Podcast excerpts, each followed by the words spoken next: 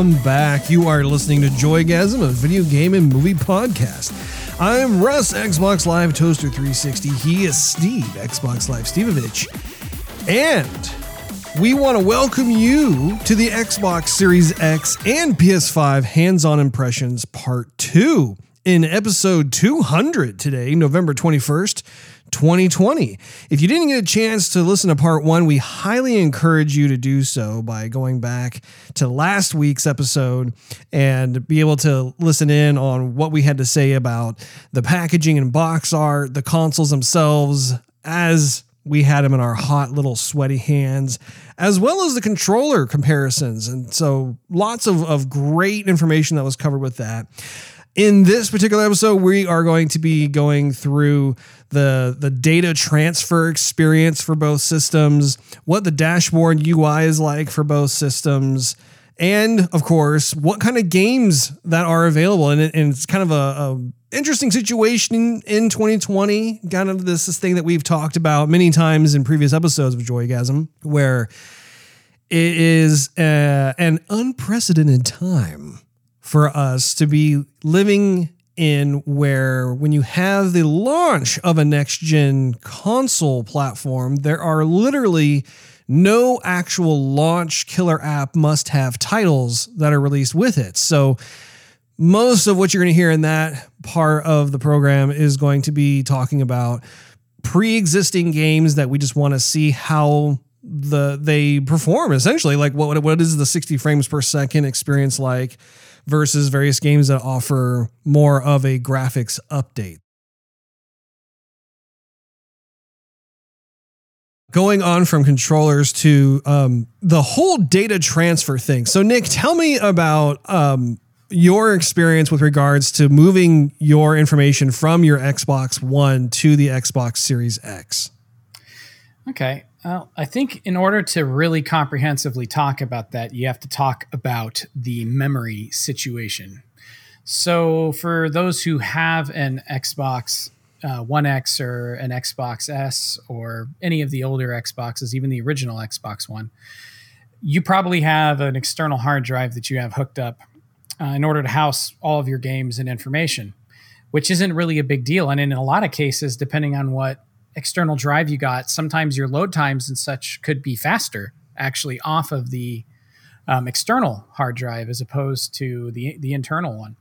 Well, it's a little bit different this time around. Uh, the Xbox Series X has what they're calling, I believe it's velocity architecture, and the whole design behind it is that this thing can load games fast, super fast, but has a drawback and the drawback is that the only way you can get those fast load times is one of two ways. You have to utilize the onboard SSD on the Xbox uh, Series X. So that's one terabyte. And with 4K gaming, true 4K gaming, these games are huge and they fill it up quick. I think I have 14 titles on mine and it's just about full.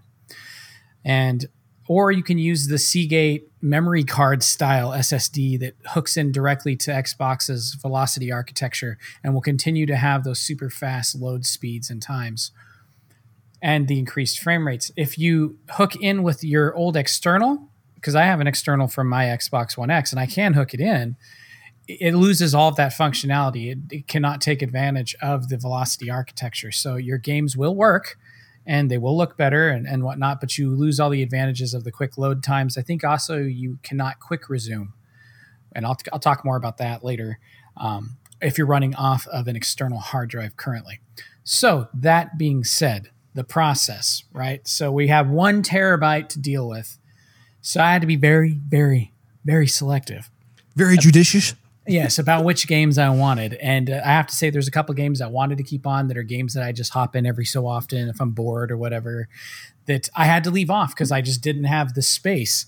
Like I said, I think I'm holding about 14 games on there. So it filled up really, really fast, which is crazy because a terabyte used to seem like just a ridiculous amount of space. And now it's it, it's just like everything else. it's it's some space, but I could use more. You know, it's kind of how we felt about gigabytes for a while there. Oh yeah, you know, before terabytes came along. It's just eventually everything catches up, and that's certainly what's happened here. So, I've got my one terabyte. I picked my 14 games or so, and uh, they have a couple ways you can do the transfer. You can either just go log on to Xbox Live Marketplace, go to any game that you've bought, or if you have Game Pass, if it was a game you download from Game Pass, and you could pick and choose and download them that way, or you could do a box to box transfer if you were on the same network. Now, I don't know how fast this would be if you're on an Ethernet setup. Uh, my house, for whatever reason, I don't know why, it was built in 2017, but they decided not to run Ethernet anywhere in here. So I'm running my stuff off of Wi Fi. So it may be a better experience with Ethernet. I can't say for sure. But uh, so I transferred my Wi Fi from my Xbox One X to my Xbox Series X. By the way, Microsoft, you really got to change up your nomenclature for these things. Way too close together. Very confusing for people. Be nice if their names were a little bit different, if you know what I mean. it's it's uh, it's it's mildly confusing. I'm like, am I always saying the right one? Did I tell them the right thing? I have no idea. Yeah. What the anyway, heck is happening? Yeah. yeah, totally. But anyway, so it took two days, and I kid you not, two full days of this thing running for it to download my games from my Xbox One X to the Series X. And that was supposedly supposed to be the faster way of the two rather than downloading them again from from the store out of your library. So it is a process. So if you're planning on playing something and you've got your heart set on trying one of these things out right away, I suggest that you uh, load that game first, get it all loaded up, and then do your transfer because uh, once it gets going, it's it's going to be a while before anything gets done. And I have pretty pretty fast speeds for internet. I, I got like 350 megabytes per second for my download speeds, so um, I have a pretty robust internet. You know, I'd say I'm upper middle of the pack, I guess you know, I know some people are running gig speeds and stuff, and so it may be faster for you. But so for me, at a 350 megabyte per second download speed, yeah, it took me about two days to get 14 games completely transferred over. And then once I got them over, um, a lot of them had to update again because some of them had Xbox um, Series X and S compatibility. So then you oh, go sure. to play it, and then it'd be like, no, it's not ready, and then you'd have to go back in and do some downloads again. Um, so it, it's definitely a process. So people should prepare themselves for that. I don't know if there's really a good way to get around it, uh, just because the assets that are used for 4K are so large. Um, they're big file sizes, and uh, so it was, it was, a little frustrating because I was hoping to get in and try some stuff like right off the bat, and um, ended up have to re- have to wait two days basically before I could really start pushing the thing through its paces. It sounds like that was pretty much the only hang up really is, is, having to wait for everything to transfer from the Xbox One over to the Xbox Series X. But other than that, in terms of the the transfer, it sounds like it was I mean, just about everything was was automated in terms of your your saved game data being moved over, your your saved games. Like there really wasn't any kind of laborious process when it came to that. Is that correct? Yeah, for the most part. Basically, the way it worked is you have to have them both on the same network, which of course mine were. And that's going to be the majority of people, I would think. I don't think you're going to have separate networks in your house. Maybe you do if you have a business one. But anyway, have them on the same network. Uh, you have the Xbox app on your phone. You go in there, you, you put it in really quick. It has a whole tutorial when you plug in the Xbox Series X that goes through so that it recognizes it as your console. And then you enable a couple of um, functions inside the Xbox itself. Um, it's uh, it's in the settings, and it is oh gosh, I'm trying to think of the exact term. It's a tra- it's transfer, but it's um, oh bloody heck, what is the dang word I'm looking for? Anyway, there's a feature that you you enable on the Xbox, um, your old Xbox, and on the new Xbox that allows basically a transfer within your own your own network. Oh, network transfer. I think that's actually what it's called. Oh, that so you right, just yeah. you just enable that, and then you go onto the Xbox One X and go to that same thing, and it'll say which one do you want to transfer from. So my Xbox uh, One X uh, was named Moosebox, and then I named the, the new one the Fridge. So nice. I went on the fridge, found the moose box, said yes, transfer everything from there and then bloop, it starts transferring everything. And if you have any issues with space, which I did, I tried to transfer more than it could fit. And initially, that was the one that was the one hiccup. Initially, what I told it to send, because it lets you pick and choose what you want to send over. um, out of a list. It said it would fit, but then once it got it over there, and I think once it started pulling in game saves and um, DLCs and things of that nature, then I ran into it being a little bit more space than it initially told me it was going to. So there were a couple things I was going to download that I had to say no to. So that was one the one little kind of weird hiccup. But other than that, sure. Like, once I had it going, it's just I just left it on and walked away.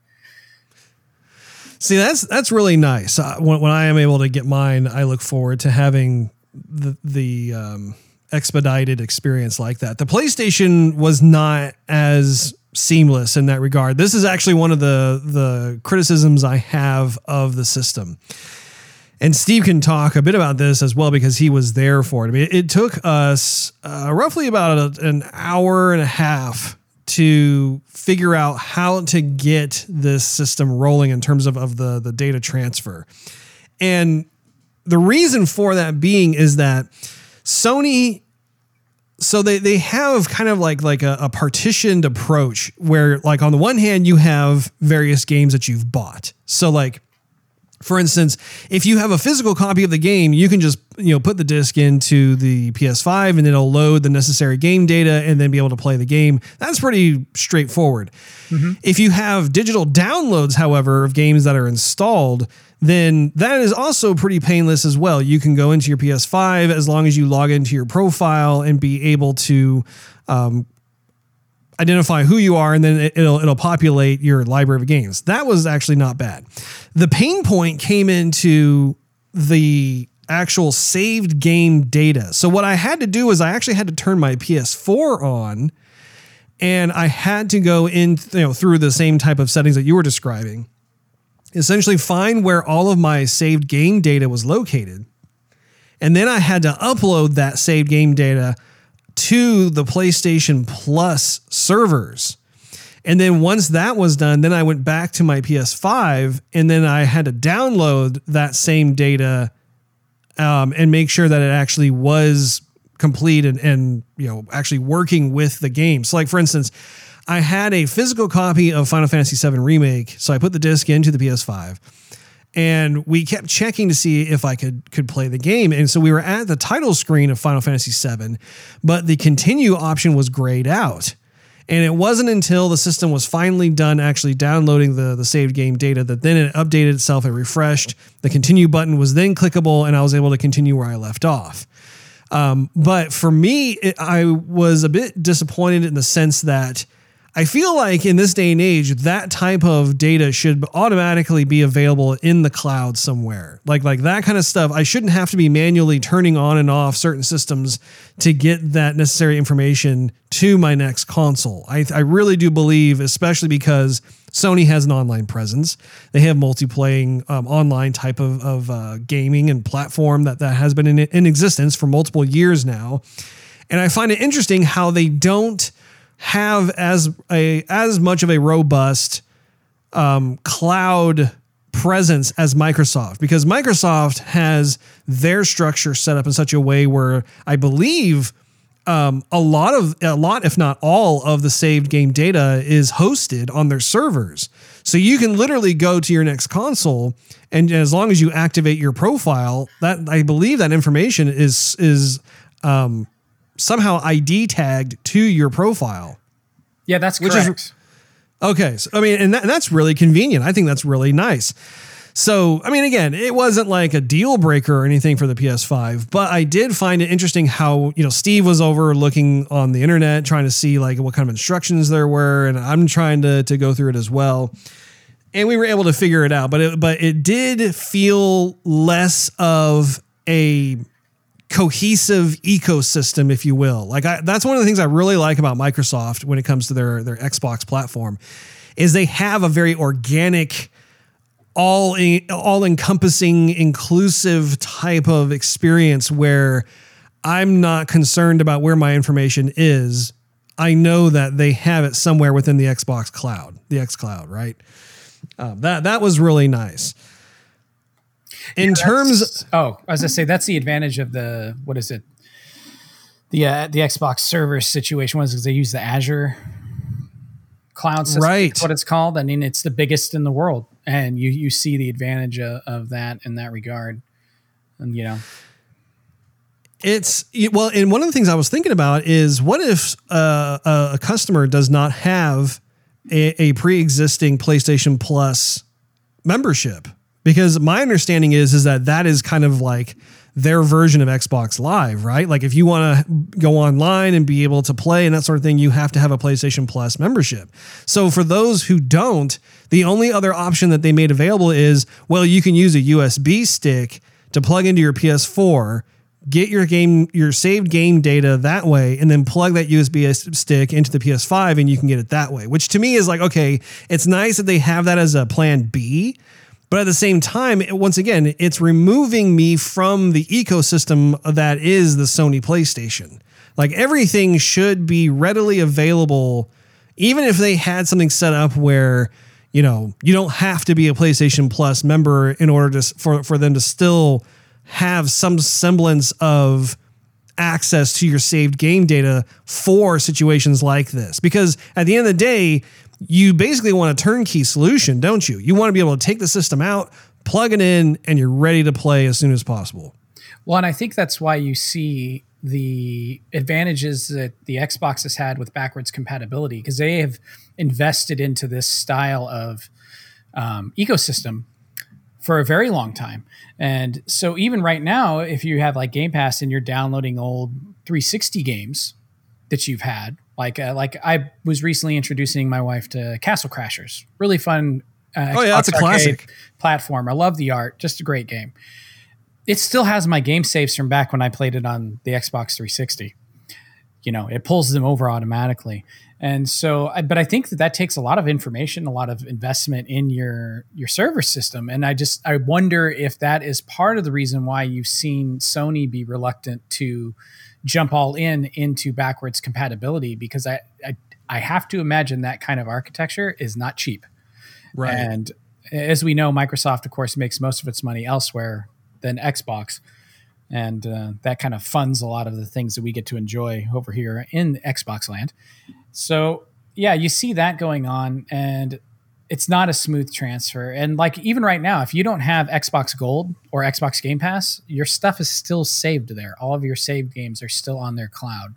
So for people who have not opted into those ecosystems, they still have the same advantage when it comes to transferring stuff, you know, console generation to console generation.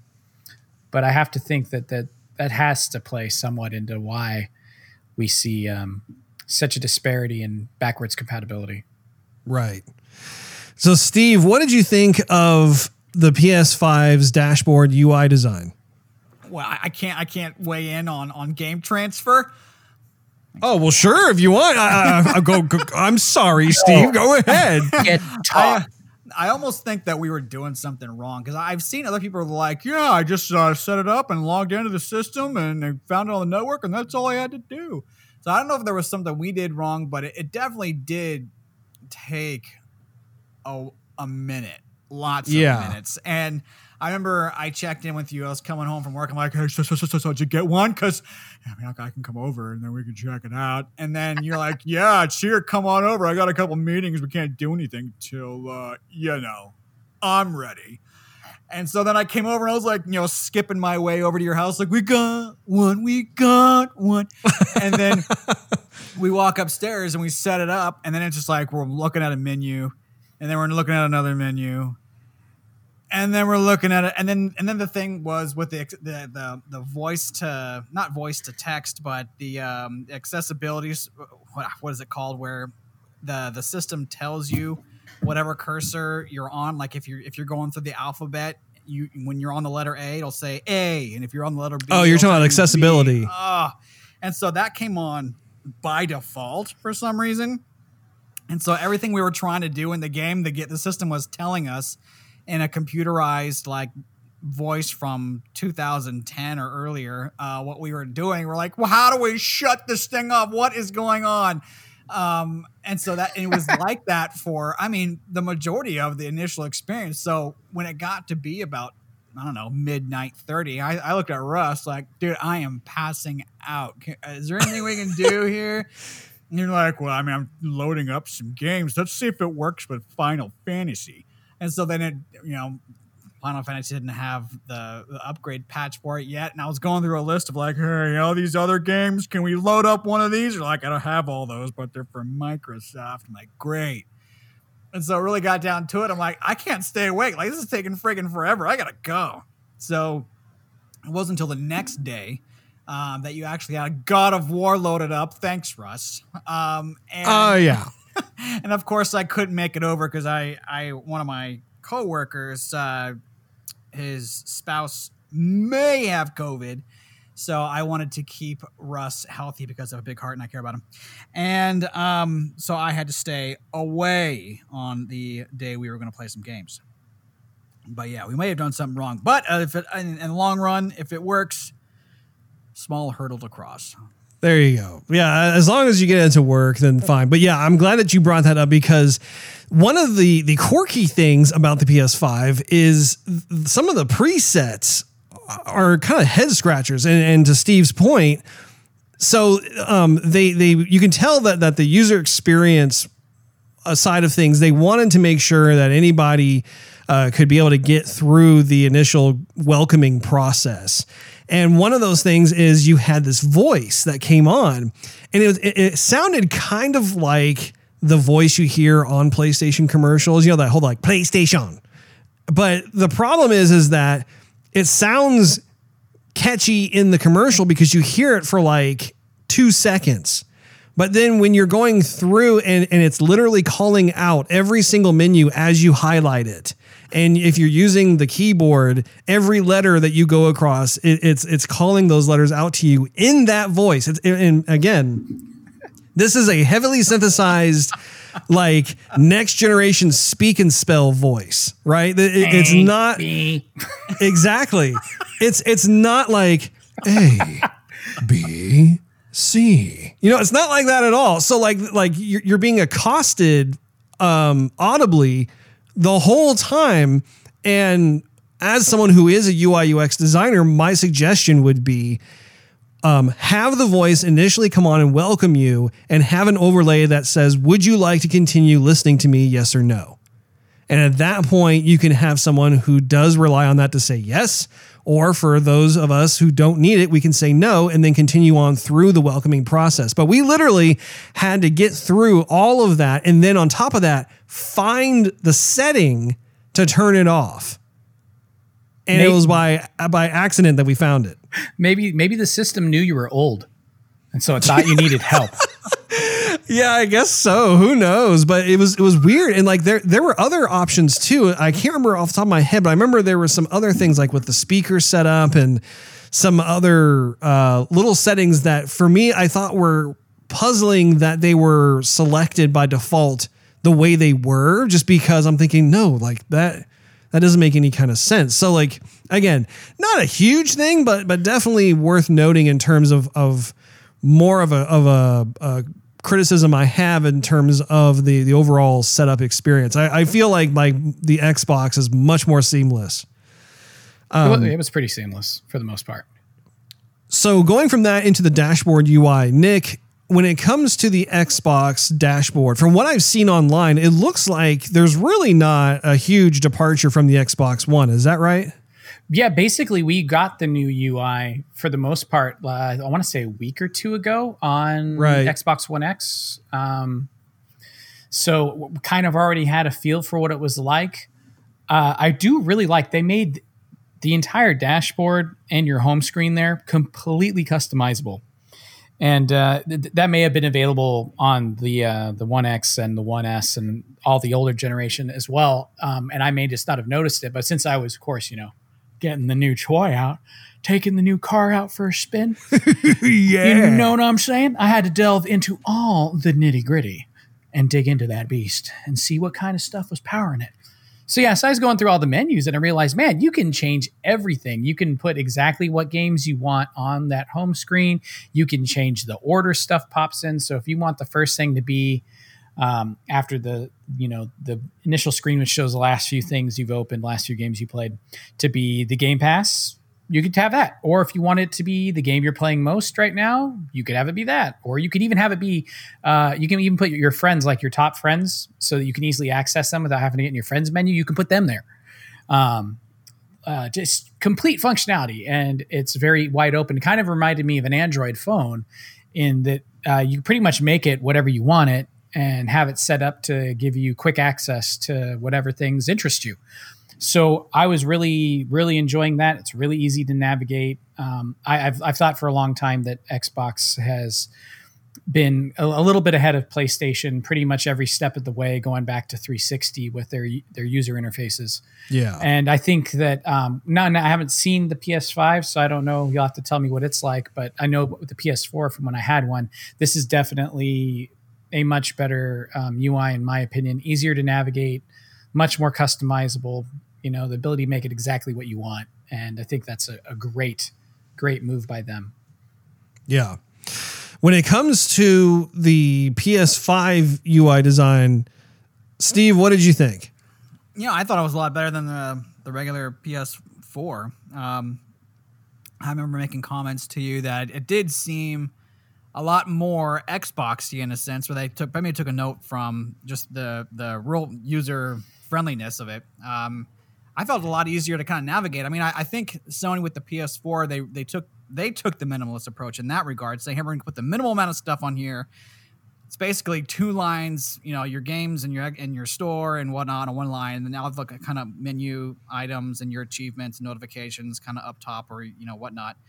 But you just kept having to scroll through one line. Oh, there it is, you know, and then um, and then otherwise just looking at you know waves of different colors. and it's pleasant, but it's just not that user friendly uh, versus the Xbox, where they kind of give you a bunch of stuff right up front, saying, "Okay, here's everything where you want to go," and so it looks like they they took that approach and kind of combined their idea with Microsoft's idea, and I think it I think it definitely works. There's a lot more readily available insight to choose from where you want to go. Yeah. I am, and I agree. I think that when it comes to um, the difference between PS4 and PS5. So PS4's UI, uh, you know, it functions and it gets the job done, but it wasn't as nearly immersive or organically pleasing as the Xbox. And, and you know, I totally agree with you, Nick. I think uh, when it comes to the the overall UI designs of the the Xbox dashboards, Microsoft has really done a nice job. I will say though that the most recent update that they gave on the Xbox One, which sounds like it's the same for the Xbox Series X, I wasn't happy about the removal of the horizontal menu at the top, like the header menu nav. Um, and if you recall, it was it was accessed by hitting the bumper buttons. If you hit the left or right bumper, it would take you to these different sections, and I really like that. It was nice to be able to have just these um, siloed categories, if you will. And then you can um, scroll down vertically through each category if you wanted to. And I was so surprised that they removed that. And now it's a predominantly vertical list that you have to go down. I was thinking, my goodness, this is I, I do not care for this type of approach. Now, what's interesting about the PS5 UI is you can tell they did take some notes from Microsoft, and that's a very good thing. So they have some of that that top menu nav implemented into their their UI. So you have the the shoulder buttons that can go back and forth, which is really nice. And the overall look while it is somewhat aesthetically similar to the PS4's UI design, they have made it a lot cleaner. The layout looks really nice. I didn't feel overwhelmed by everything. It didn't feel as cluttered or as like off balanced as the PS4 menu has felt to me in the past. And I haven't even begun to really explore some of the other types of features that the UI has, such as looking up game information based on the current game I'm playing, or having a, a party set up yet. I, I, so I can't really speak to those those areas yet. Uh, but I can say though, I am happy with what I have seen so far in the last two days, and it's very encouraging because I think anytime that, that that you see like some sort of advancement in that, it's like okay, now as a result subconsciously I want to hang out longer in this world, right? Like the Sony PS4, like I would literally start the system up and I would try and get to the game I want to play as quickly as possible. And the games that I have played on the PS4 are a lot of fun. They've had some terrific games. But it's interesting to me how forgettable to me the the PS4's UI is. That's not the case in the PS5. In the PS5, I find myself wanting to explore and discover more of what this this UI has to offer. And I think that that is um, a big positive in my book. And I think that when it comes to the, the, the Microsoft Xbox UI, there are still things about it that they have carried over from the previous iteration that work extremely well. I mean, like I think Microsoft has been very successful over the years of honing in and iterating upon things that they know work very well. So, yeah, it's it's cool to see that. I'd be curious, Nick, when you get when you get your own PS5, if you have the same type of response to it, because I know the three of us, we tend to do most of our gaming on Xbox. And so I'm here to tell you, I, I do think that that Sony has made some some strides in, in a, the very right direction. The last is the last item on the the overall list that I have is of course games, and I think what's interesting about this type of situation, with, um, as it applies to the the next gen, is this is the first time where we really don't have bona fide next generation titles available on day one of a system launch. And both companies have really leaned on the pre existing library of games from their older consoles to be played on, on the, the next gen consoles. Now, it is interesting because, like, for instance, on Sony's side, they have Spider Man, Miles Morales, they have Demon's Souls uh, maybe a couple of others, but really like those are are kind of more designed for the PS4. I mean, Demon's Souls, yeah, sure, like it was an older title that they revamped for the PS5, so that one's probably a bit more of an appropriate look at next gen graphics. But from what I've seen, it's not like like built from the ground up as a 100%. This is a next gen title. So uh, um, at this point, we really only have pre-existing games to kind of talk about in terms of having that option, right? Like, do you want the 60 frames per second experience versus do you want some of the um, the upres subsampling 4K type of experience? And so, Nick, have you been able to to experience some of that with the games that you already have? Yes, you know it, it's funny. I've been thinking about kind of the change over to this new console generation. And I think what we're seeing is we're seeing a lot of bleed over from kind of the PC world. We're, we're getting to a point now where upgrades are more about the system than the software, if you know what I mean there. So, like you, in a PC, you know, after a while, your video card isn't up to snuff anymore.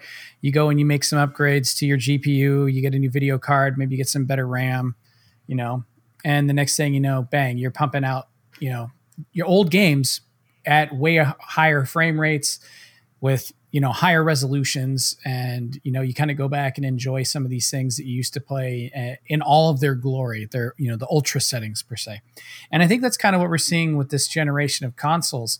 Uh, we're getting to a point where the graphical jumps they're just not as obvious as say like going from if you went straight from like 16-bit gaming like i did on a super nintendo and then the next system that i bought after that was a playstation 1 you know like that was a humongous jump graphically. Sure. Com- completely game changing. And you know the fidelity difference there was was significant. We've already seen 4k gaming right? Uh, whether it's you know a pseudo 4k or not we've seen 4k gaming on both the ps4 pro and the xbox uh, one um, x.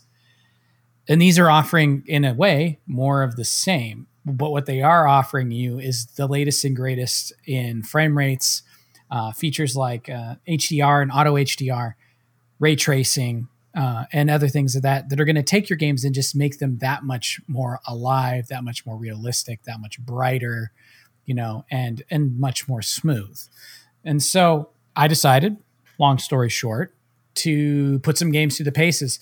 I had a couple games that were automatically optimized for Xbox uh, One Series X. The main one that I've been trying out is Borderlands. Um, and the thing that's nice about it is that it came on the One X with a resolution or a performance mode. I always played on performance mode on my One X because I wanted to make sure I could keep the frame rate up and not have any juddering or anything like that. Oh yeah, you know. And so, but now on the Series X, I'm like, all right, I'm gonna switch this thing over to per, uh, perfor- or from performance to resolution. Wow, it it is buttery smooth. It holds 60 frames, no problem. Um, no hiccups whatsoever. And then with the the new HDR effects, and Borderlands is a weird game and that has a very cartoon like style. So it's not the most realistic game, but they do a lot of really bright color palette. And so with the HDR and then with some of the ray tracing with the lighting and whatnot, I was amazed at how certain things, particularly lighting, ended up having a much more realistic look in a game that is clearly more comical in its approach and its uh, visual um, presentation. Yeah. So, but it was noticeable.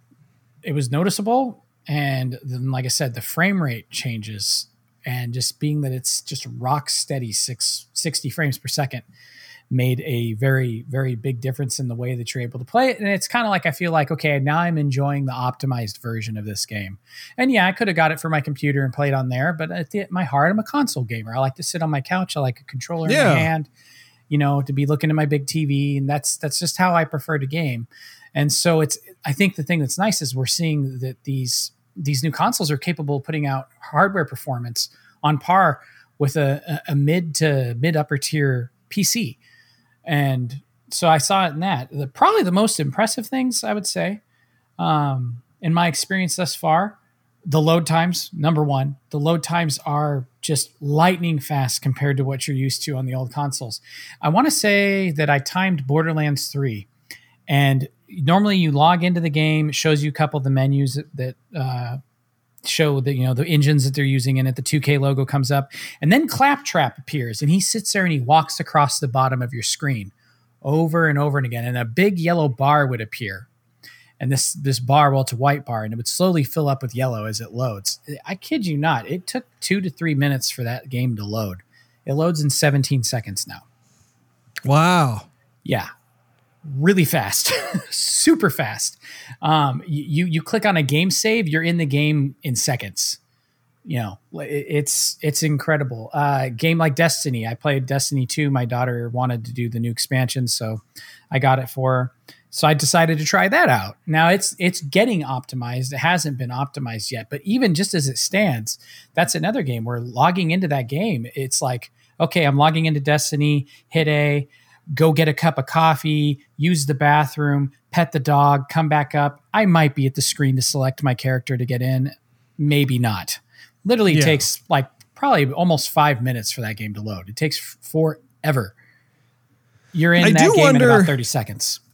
I do wonder if that is going to last once we actually get the tried and true next gen built from the ground up games because I, I can see how like right right now we're we're all having fun with various titles that have been already released for the Xbox One and the PS4. And so obviously these machines because they are more powerful are able to load these at much faster rates, but I suspect that will not be the case for new games moving forward. I really think that we're going to have to wait longer because those games have a whole lot more that they're going to have to load up.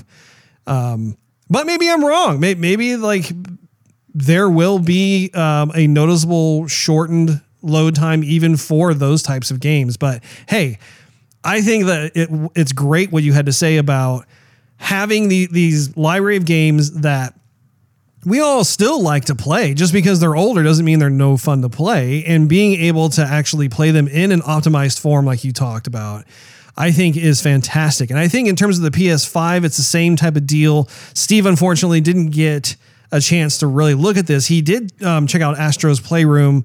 Um, and there there was a lot of memorable things in there to take note of in terms of what the the hardware is capable of. One of the things that I think is also worth mentioning, like Steve was talking about the, the you know your character turns into like this robot spring of sorts and you could feel the the controller feeling like like more like a like a spring like when you when you have the force uh, of springing up and down and that sort of thing also based on how you are are directing the controller is based on like which direction the character will bounce from and to one of the things that was really neat was like as I was playing by myself, there's another moment where the main character jumps into this like cyborg monkey. And what's really neat is that you were climbing up the sides of these cliffs, but the way you did it was you had to like like both the left trigger and the right trigger represented um, the left hand and the right hand of the monkey, but you also had to um, rotate like you had to rotate your controller uh, by 45 degree angles to the left and to the right to to simulate the idea of you reaching for the next like rock or crag along the cliff to be able to, to, to pick yourself up and climb up higher and higher. So it was really neat that, that they were having those types of um, I don't know, like like just the the the, the interactivity with the controller as it applied to being on screen. So really, I, and, I, and I haven't even gotten through all of what Astro's Playroom has to offer. So I look forward to, to experiencing more of the different tech demo parts. Um, I, I did put in God of War, and I had a very similar experience as to what you were describing, Nick, where you had both a performance mode of 60 frames per second, or you could have more of the, the graphics fidelity increase. It was weird playing God of War at 60 frames per second. I don't know what it is, but it was bizarre to me how like I'm moving around and it's like so buttery smooth. I ended up going to the other direction of uh, putting it on more of the 4K mode, and I don't have a 4K TV. That's one of the the bummers in my situation. I'm still working off or playing off of a 1080p television setup, so unfortunately, I'm, I'm missing out on some of the the goodness. Having said that, though, there are um, certain areas where the game is upresed and and the subsampling does kick in, so it does in fact look a little bit better than what I've been um, experiencing on my PS4 Pro. Um, so I think that that's worth noting. And I think once again, once I'm able to actually invest in a 4K TV, I think they're going to see even more of that because the the the PlayStation Pro, the PS4 Pro, it didn't have a bona fide from the ground up 4K architecture setup like the Xbox One X has. No, it has. And so it, it, yeah, so it's going to be interesting to see with the PS5 now that it, that it is from the ground up being 4K how these older games are going to stack up. And I, and I do think it's going to be a lot of fun. And there are games like God of War and Spider Man and others where I intentionally did not play the new game plus mode simply because I wanted to, to, to experience that on the PS5 with all the optimizations in place. I was also able to check out Marvel's Avengers briefly. Same kind of deal. I put it on performance mode. I'm looking at 60 frames per second. I'm thinking, man, it's so weird. Like it's it, it sounds odd to say this, but it's almost like it kind of cheapens the graphics in a way. Like the graphics don't look as sophisticated with it being 60 frames per second. And I can't put my finger on why that is as opposed to the graphics mode because obviously the game is a very beautiful game. It's one of the latest releases, uh, and there's a lot to appreciate about it. So I'm still trying to figure out why that is exactly. But I know that there are certain games that are 60 frames per second, or even if you're able to play it at 120 frames per second, that benefit greatly when it comes to like racing games, flight games. I bet Star Wars Squadrons would be amazing with that type of setup. Fighting games is another one. First person shooters would be another one. Um, so it's it'll be interesting to see moving forward what other titles have benefited from this type of setup. And so it I don't know. It, it's going to be also really cool once I'm able to have kind of an in hand side by side comparison of the two consoles. But it is just unprecedented that we don't have. I mean, even Ratchet and Clank uh, Wild Rift was one I was looking forward to as a day one launch title, and that got pushed back. I think until first quarter of next year, I want to say. Yeah, that sounds right. Real quick on the TV thing. So that that is something to consider with these these consoles. truthfully, there is only a couple of TVs that can really completely take advantage of everything that either one of these consoles can offer currently. Uh, there are more coming to market um, in the coming year, especially towards the uh, the third and uh, fourth quarters of next year. So I would say for anybody that's listening, or for you, Russ, that uh, if you want to get good bang for your buck and really be able to experience everything that your console is able to do, and you are in the market for a TV or even considering getting one, I would recommend just keep what you got and hold off until yeah third or fourth quarter next year we're going to see a lot more tvs coming that have the 120 hertz and uh, beyond refresh rates and things of that nature that are really going to let you maximize what these consoles can do. I've been looking up a lot of information on that actually the last couple days. Uh, I'm lucky in that I have a 420p uh, or a four, uh, pardon me, a 4K TV, and I don't know why I said 420. Thinking about too many things at once. Uh, but uh, 420, what the heck? Yeah, apparently I'm a pothead now. Uh, but anyway, not true. Uh, but it does 60 so i can take advantage of the 60 frames and, and whatnot but i the, the titles that offer 120 like i think gears of war's multiplayer for instance does i, I can't even touch that right now and so uh, yeah i started looking these things up so yeah anyone interested in a television and this time next year you should have a lot of options available to you and they shouldn't be overly priced and then the few that are that can do it right now will probably be you know in that $500 range for a 65 inch or less so uh, you can get in at a reasonable price. I so. think that's a great point, Nick. But I I think expanding on that though, um, I mean, with Black Friday coming around, the, there there was going to be some good deals. I mean, I when I bought my 4K TV, that it was, uh, geez, three years ago, I think, and um, at that time. I mean, it was it could do HDR and it had a refresh rate of 240 hertz. Um, and so, and and the price of the TV came down to like half. I think when it was brand new, it was like three grand. And because I'm a hoarder and I was I've been hoarding all my my Target gift cards from when I phones there, I I got the TV for um or it was three grand brand spanking. And then on Black Friday, it got cut in half, and then I used all my gift cards, and then you know saved a bunch of money uh, that way. But um, the deals are definitely there, and the technology is definitely there. But I think you make it make a good point in that uh, you know don't just go out and buy random brand you know 4K TV just because it says 4K. Yeah, do your homework do your homework. There's a bunch more stuff that's involved in just buying a 4K TV. You don't want to cheapen yourself out on buying a, a big TV just because it has two digits on there, the number four and the letter K. Um, do your homework, get a good TV, spend a little bit more if you have to, because it's going to be something you're going to be hanging on to for quite some time, as well as the system, and you're going to want to maximize your enjoyment.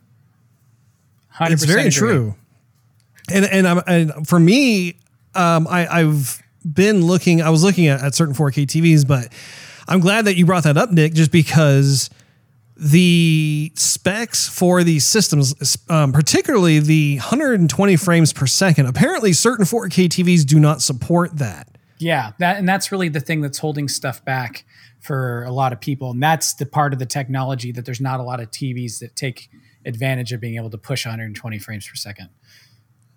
Okay. Well, in conclusion, what what are your concluding thoughts on the Xbox Series X and what you've heard about with regards to the PS5, Nick? Well, can I start by asking you a question first? Oh, absolutely. I love questions. Okay. Because there's one thing I don't know about the PS5 if it offers this sort of feature. Do you know, does the PS5 have an auto HDR feature for backwards compatible games? Ooh, that is a good question. I don't know. I I would venture to say I I don't know either 100%, but I would venture to say yes because my PS4 does. On certain games that load up, I'll see the little HDR insignia pop up on my TV. Only with the PlayStation and not with my Xbox. Mm-hmm. So like the Avengers will do it, Ghost of Tsushima will do it, you know for sure God of War will do it. Well, they do have that on the the X and the S now, and wow, go throw in a game like Arkham Knight and you will be blown away because I mean that's a gritty game. It's very dark, but then it has all the neon signs of Arkham City, and with the HDR, and it just wow. I mean the the, the neon signs in Gotham just pop, the rain Oh, effects bet. with the with the reflections. It's it's impressive. I, I don't know exactly how they did it, what kind of architecture they're using to create that sort of thing, but it is noticeable and it is fantastic. Really like that for backwards compatible because it just it just makes everything just pop. Really cool features. So again, I, I think uh, for early adopters of these uh, of these systems, what you're really going to enjoy is what it does to what you already have. There is no killer app right now. The closest thing to killer app, I think, is probably over on the PS5 with the Miles Morales. I've seen some video of that. Wow, I'll say that. Um, that that for sure solidified me that I'm going to be buying a uh, a PS5 here probably in the early next year. So I, I gotta I gotta check that out. That looked pretty impressive. But for for those who are adopting right now and we're lucky enough to get one or we'll get one by Christmas, go and enjoy some of your favorite old titles. That's what I would say. Go and enjoy I- those old games that you love, and it's going to be a new experience. I do think that that is an area where I think Xbox has an advantage over PS5. I, I'm looking online here. I'm not seeing anything definitive. I, I seem to come across certain articles where it says PS5 could be getting Xbox's auto HDR like feature, but I'm not seeing anything that says yes, they do in fact have it at this time. It could be a firmware update. I'm not exactly sure, but it sounds, at least uh, upon looking initially, that that is an area where Xbox has been designed to take advantage of that. But you also have to have an HDR enabled television, right? You can't just play that on just any TV screen in order to see the auto HDR effects. No, it, that, that is true. You're going to need to have the the proper hardware, and that means a TV that it can actually take advantage of HDR. Um, for those that do, you'll like it. It's it's really nice. It's a really nice feature. It really adds a lot of life and light because Yeah. it just blows up the color palette. So, uh, going back to my my last question to you, um, just in, in conclusion, Nick, what are your thoughts in terms of what you've experienced so far with the Xbox Series X and what you've heard about with regards to the PS5? I'm super excited about the PS5. I'll start with that since I don't have one of those. Um, I had a lot of questions going into this podcast about uh, what your thoughts were, and I haven't asked you about any of them because I wanted to wait. And uh, from what you said about the controller, which I think is an underrated part of the gaming experience, I think it's an often overlooked part of uh, part of the experience. Whether you're talking about comfort or you're talking about new features that really create increased immersion, and it sounds like they've dove in feet first to ratcheting that up to 100 and trying to take that immersion even further. And in the end of the day, that's why we play games, right? It's it's to immerse ourselves in a world different from our own, to to go and experience adventures and and things that we can't do in our day to day and escape from the day to day. And I think anything that pushes that part of of gaming forward, immersion, is something that really bears a lot of uh, attention, and I don't think it should be overlooked. So I'm pretty excited about getting my hands on that controller. I'm excited about the fact that it's bigger. I ain't gonna lie. Uh, I happen to really like the aesthetics of the uh, the PlayStation Five. Um, I think that it looks pretty neat. I was excited to hear that there actually are lights, unlike my Xbox. And I think if you stand it up next to a TV, if you've got a, you know, a entertainment center big enough to do it, that it eventually will just become another part of that whole setup. And you know, maybe the the look of it will grow on you. But yeah, I'm really excited about trying it out. Um, I am interested to find out. I've not been able to find anywhere if there's any major differences between the digital version of the PS5 and the disc version. Because being that I'm not a primary PS5 user, I don't have any PS5 hard copy games anymore. I'm seriously considering the digital route of the all Hmm. digital machine because it's going to be a, a system that for me is mostly for their first party titles because they do such a fantastic job on their first Sure. party stuff and I want to I want to experience those games this time around and uh, so I, I'm really wanting to learn more about that digital version because I do think that is what I'm going to get and I'll just have digital copies of games uh, I will say for my end on the Xbox, I am loving the speed with which games load. I am loving the increase in frame rate and just uh, having a really good time, just kind of like going back and exploring old games and seeing what the additional hardware can do for them. Uh, I just, uh, like I said, I just loaded up a couple. I actually just loaded up uh, Star Wars Knights of the Old Republic, which is an Xbox One or not Prime Xbox One. It's original Xbox game because uh, I want to see what it does for it. You know, because uh, supposedly that HDR auto HDR effects is supposed to work in there. There's supposed to be some graphical improvements as well as load time improvements and frame rate improvements. And so I want to see how that looks on a really really old title. So I'm gonna check that out today. But uh, yeah, I'm excited about both of these these uh, consoles. I, I, think that. Um, they both bring a lot to the table. They both bring different things. With Xbox, you get a little more power, and but you probably won't really see the advantage of the you know the the power difference until near the end of the console life. That tends to be how it is. Um, other than that, they'll probably be pretty similar for a long time in performance. And but I think that immersion side of the PS5 is really interesting. I'm really fascinated by what that adds, and if companies will take advantage. Like for instance, when you were telling me about the haptic feedback and everything I could just all I could think about was Gran Turismo, and I'm like, man, if they have motion controls for that, where you use the controller like your steering wheel instead of using the thumbsticks, oh yeah, that would be amazing. I will be all over that because you know, I love the racing games, so you know, and I love Gran Turismo. So yeah, I'm very fascinated to see how that gets utilized long term.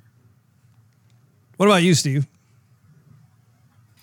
Well, I I I'm excited that we're finally here.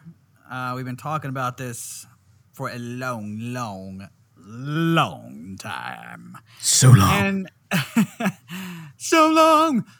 and but I, I so I'm excited and I am also confirmed that I'm not going to be stressed on getting one very very soon. I do I want one now? Yes, I do. But um, you know, with the limited amount of games that are out um, and the, the, time it really takes to set it up like why go through it if, you, if in the end you're just going to play the titles that you already have um, with the series x i mean yeah that's that's way more prominent because of what's coming out on, on game pass and stuff that i haven't even played yet and stuff that i games i haven't, haven't even conquered yet um, you know I, I definitely would, would want to do that but i but that is not something that i want to do or that I really have to do necessarily right away. Uh, do I want to be ready for the next gen stuff that that comes out next year? Well, yeah, I do, but that doesn't really um, set a fire underneath me to go out and get one. Uh, you know, today or wait in line at 5 a.m. like you asked me to do the other day, Russ.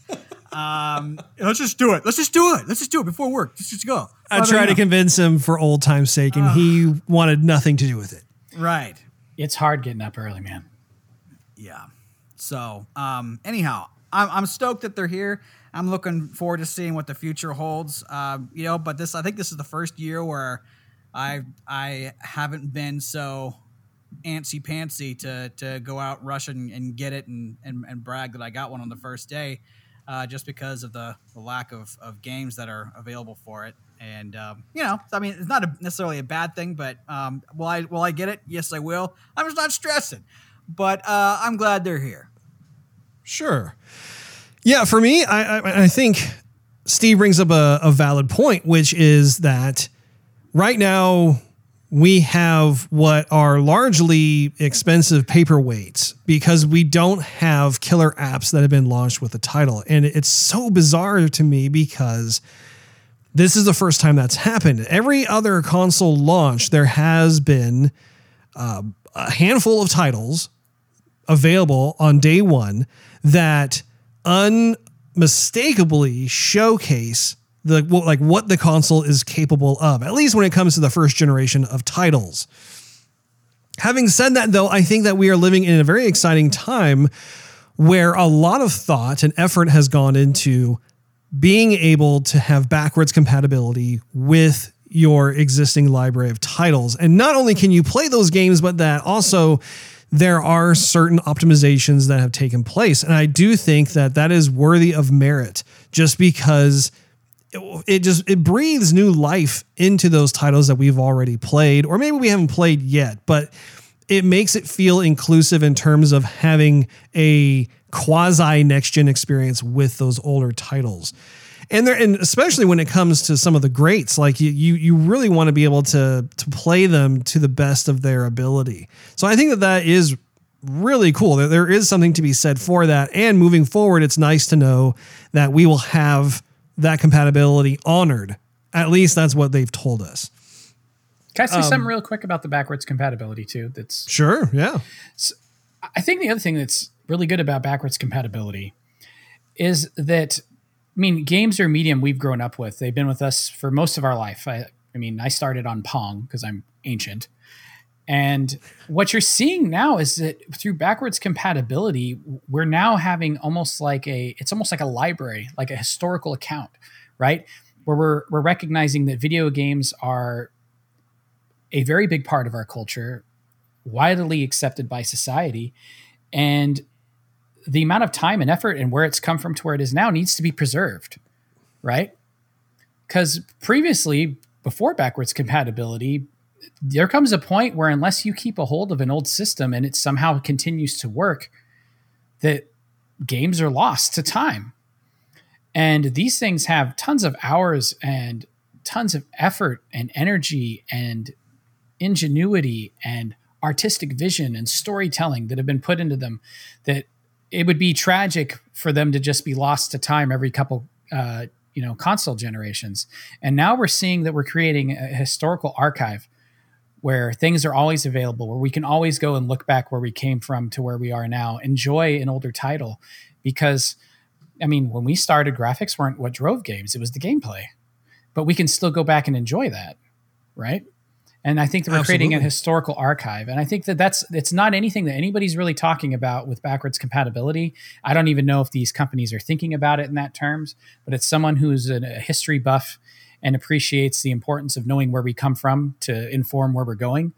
I think it's awesome that we're seeing that both Sony and Xbox are doing everything they can to basically catalog these games uh, as we continue to play on into the rest of our lives. Yeah, absolutely. I couldn't have said it better. I, I think I totally agree. I think Steve does too. Um, you know, when it comes to the the the actual launch day of any given next gen cycle, as a gamer, it's so fun to be a part of, and I think that it, it has always been this palpable thing that as the days tick away and we get closer and closer to to being able to buy that system. And I remember back in the day how like we would go to like a software etc. or electronic boutique um, or a Babbage's. I mean, even going to a Toys R Us. You know, I, I think that that there is something that is so satisfying to gamers when we are on those those days of launch we're able to to have the the the game console box in our arms and we've been able to pick out a game or two that we can take home and the the level of excitement and anticipation with that has always remained and even in this situation where we don't have launch um, games that have been available but having the systems in hand being able to open up the box and not knowing like how exactly we're going to respond. We know we're excited. We know we have the anticipation. We know we're going to look forward to being able to enjoy whatever is in that box. But I, for one, have always enjoyed that experience. It's almost like Christmas, if you will, where like you have a present. And for me, like I, I've never been the type to just tear through the wrapping paper. You know, I've, I've always appreciated the the the unknown, right? Like like being able to like take my time unwrapping a gift and then being able to soak in and look at it, study it, go through the motions of it. I, I've never been one to just be like, okay, I'm done. What's for dinner or what's for lunch or whatever, you know, like like go on to the next thing. I, I've always really taken the time to look into that. And I feel like when you have a new video game system, there is very much that type of palpable experience that I think we all go through.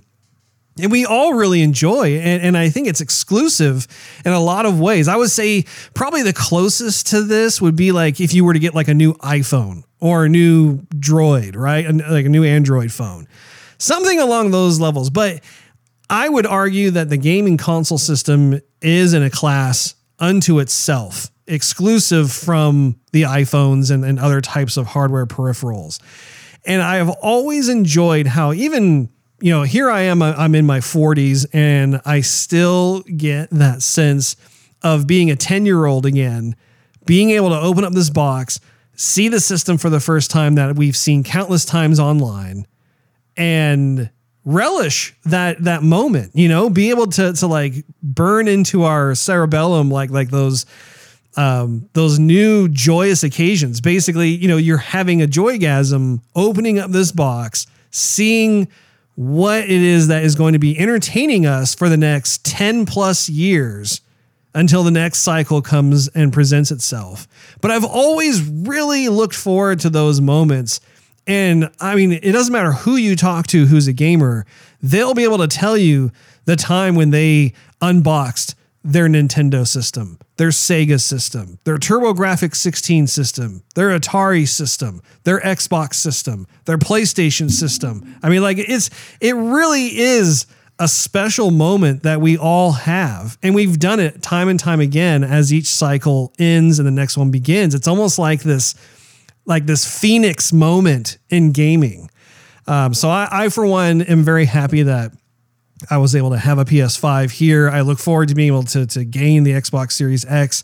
And for, if for nothing else, I'm very much am, am excited that they have positioned themselves to really offer game development tons of opportunities to look at how they can make their gaming experiences that much better, that much more immersive.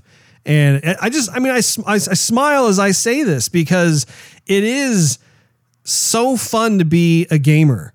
And I think that for those who are not into it, it's one of those things where I feel pity for them because it's like, man, you're missing out because there's so much fun to be had.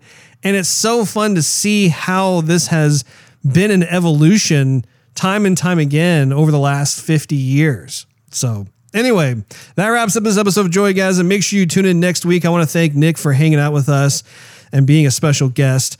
Uh, and I want to thank all of you for hanging out with us as well. If you enjoyed this episode, we invite you to check out patreon.com slash joygasm, which is spelled J-O-Y G-A-S-M, and consider becoming a monthly contributor.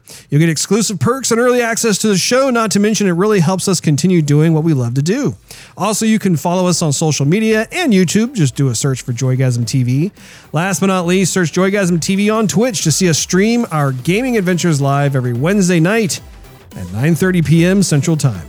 We will see you all next week.